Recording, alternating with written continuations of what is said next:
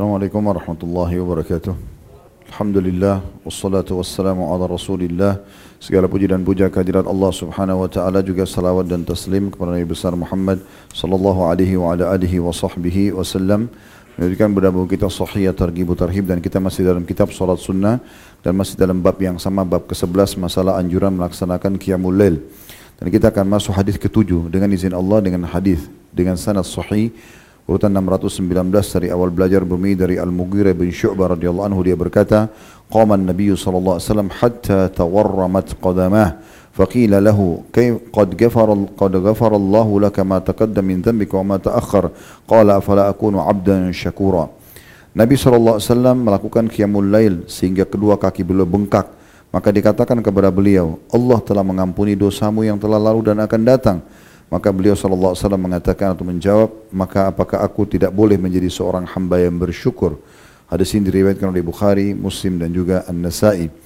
Dan dalam salah satu riwayat milik keduanya, tepatnya riwayat, riwayat Al-Tirmidhi, berbunyi, atau dalam salah satu riwayat An-Nasai, juga diriwayatkan oleh Tirmidzi berbunyi in kana an-nabiyyu la yaqumu aw la yusalli hatta tarima qadama aw saqa aw saqahu fayuqalu lahu fayaqul afala akunu 'abdan syakura bahwa Nabi SAW benar-benar selalu mengerjakan qiyamul lail atau solat sampai kedua kaki beliau bengkak atau kedua betis, betis beliau bengkak maka hal itu ditanyakan kepada beliau dan beliau menjawab, maka apakah aku tidak boleh menjadi hamba yang bersyukur? Hadis ini diriwayatkan oleh Bukhari dan juga Muslim. Saya langsung bacakan hadis yang serupa karena ini semua serupa lafadznya. Hadis nomor 8 Hasan sahih derajatnya urutan 620 dari awal belajar bunyi dari Abu Hurairah radhiyallahu anhu dia berkata karena Rasulullah sallallahu alaihi wasallam yaqumu hatta tarima qadamah faqila lahu ayyu ay ay Rasulullah atasna'u hadha wa qad ja'aka min Allah an dalam kurung qad ghafara laka ma taqaddam min dhanbika wa ma ta'akhkhar qala fala akunu 'abdan syakura Rasulullah SAW kata Abu Hurairah selalu mengerjakan Qiyamul Lail sehingga kedua kaki beliau bengkak maka ditanyakan kepada beliau wahai Rasulullah mengapa engkau melakukan ini sementara Allah sudah jelas mewahyukan kepadamu bahwasanya dalam kurung dia telah mengampuni dosamu yang telah berlalu dan juga yang akan datang Maka Nabi SAW menjawab, maka apakah aku tidak boleh menjadi hamba yang bersyukur?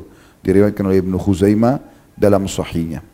Juga riwayat yang serupa nomor 9, urutan 9, hadis sahih, urutan 621 dari awal belajar, 621 dari awal belajar berbunyi dari Aisyah radhiyallahu anha, anna Rasulullah sallallahu alaihi wasallam kana yakum min al-laili hatta tafattarat qadamah فقلت له لما تصنع هذا وقد غفر لك ما تقدم من ذنبك وما تأخر قال فلا أحب أن أكون عبدا شكورا bahwa Rasulullah SAW melakukan qiyamul lail sampai kedua kaki beliau pecah-pecah.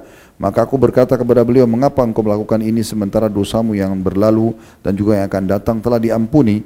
Maka beliau SAW berjawab, apakah aku tidak boleh menjadi hamba yang bersyukur? Hadis ini diriwayatkan oleh Bukhari dan juga Muslim.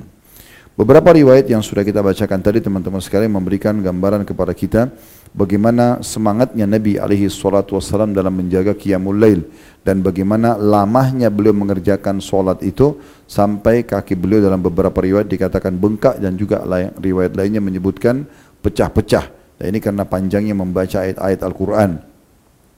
Dan juga bagaimana tujuan salah satu untuk mengerjakan solat malam bukan hanya perintah kepada Allah Subhanahu atau perintah dari Allah Subhanahu wa taala tapi juga karena ingin menjadi hamba yang bersyukur. Ini gambaran umumnya daripada hadis. Faedah pertama dari hadis adalah pentingnya seseorang muslim menjaga qiyamul lail dan saking pentingnya sampai Nabi SAW mencontohkan dalam beberapa riwayat ini beliau selalu menjaganya. Kemudian yang kedua pelajaran dari hadis ini adalah pentingnya seseorang juga solat dan melamakan solatnya dalam qiyamul lail. Ini disebutkan dalam beberapa riwayat yang lain kalau Nabi SAW dan para sahabat membaca surah-surah yang panjang.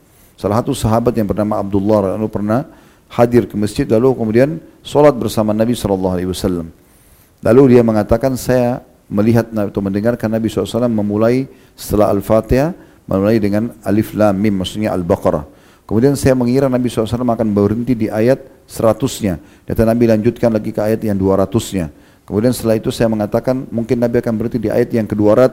Dan Nabi lanjutkan sampai khatam surah Al-Baqarah. Dan saya mengira Nabi akan rukuk dan Nabi masih lanjutkan lagi dengan Al Imran 100 ayat pertama saya kira akan berhenti nanti Nabi lanjut sampai 100 ayat kedua karena Al Imran 200 ayat saya kira sudah berhenti Nabi masih lanjutkan ya sampai akhirnya di surah An-Nisa beliau tutup di surah An-Nisa jadi tiga surah panjang dibaca selain Al-Fatih dari Al-Baqarah, Al-Imran dan juga An-Nisa dibaca semuanya full oleh Nabi SAW dalam satu rakaat.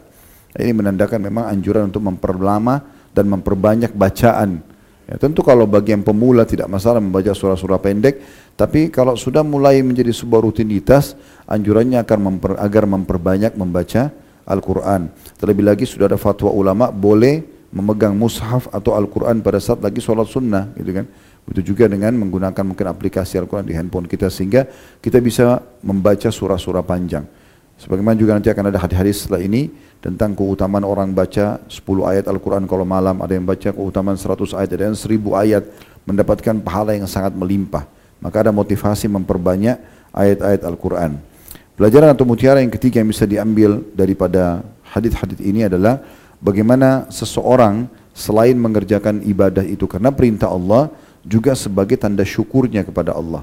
Dan kalau kita bisa sampai pada tingkat ini, ibadah yang kita kerjakan itu bukan hanya sekedar perintah, tapi sebagai bentuk syukur kita kepada Allah karena Allah berikan peluang untuk beribadah kayak misalnya hadir di surat asar tadi. Bukan hanya sekedar karena perintah Allah, tapi memang karena kita bersyukur kepada Allah, Allah menjadikan kita sebagai seorang muslim, lalu kemudian kita diberikan kesempatan beribadah ini sehingga ini adalah nikmat yang besar, maka kita akan terus menjaga kualitas ibadah kita karena itu sebuah nikmat yang kita anggap besar. Nah ini levelnya lebih tinggi lagi sehingga mendapatkan keutamaan solatnya dan mendapatkan keutamaan syukurnya. Nah itu yang diambil daripada perkataan Nabi SAW. Beliau tidak bilang, karena saya diperintahkan solat malam. Tapi beliau mengatakan, apakah aku tidak bisa menjadi hamba yang bersyukur? Maksudnya ini bukan cuma sekedar perintah Allah, tapi aku juga bersyukur karena Allah memilihku dan memberikan kesempatan aku untuk solat malam. Kenapa aku tidak menjadikannya sebagai sebuah nikmat? Jadi kalau kita anggap ini sebuah nikmat, maka kita akan selalu menjaga kualitasnya Allahu alam. Semoga bermanfaat. Subhanakallahumma bihamdika asyhadu an la ilaha illa anta astaghfiruka wa atubu ilaik. Wassalamualaikum warahmatullahi wabarakatuh.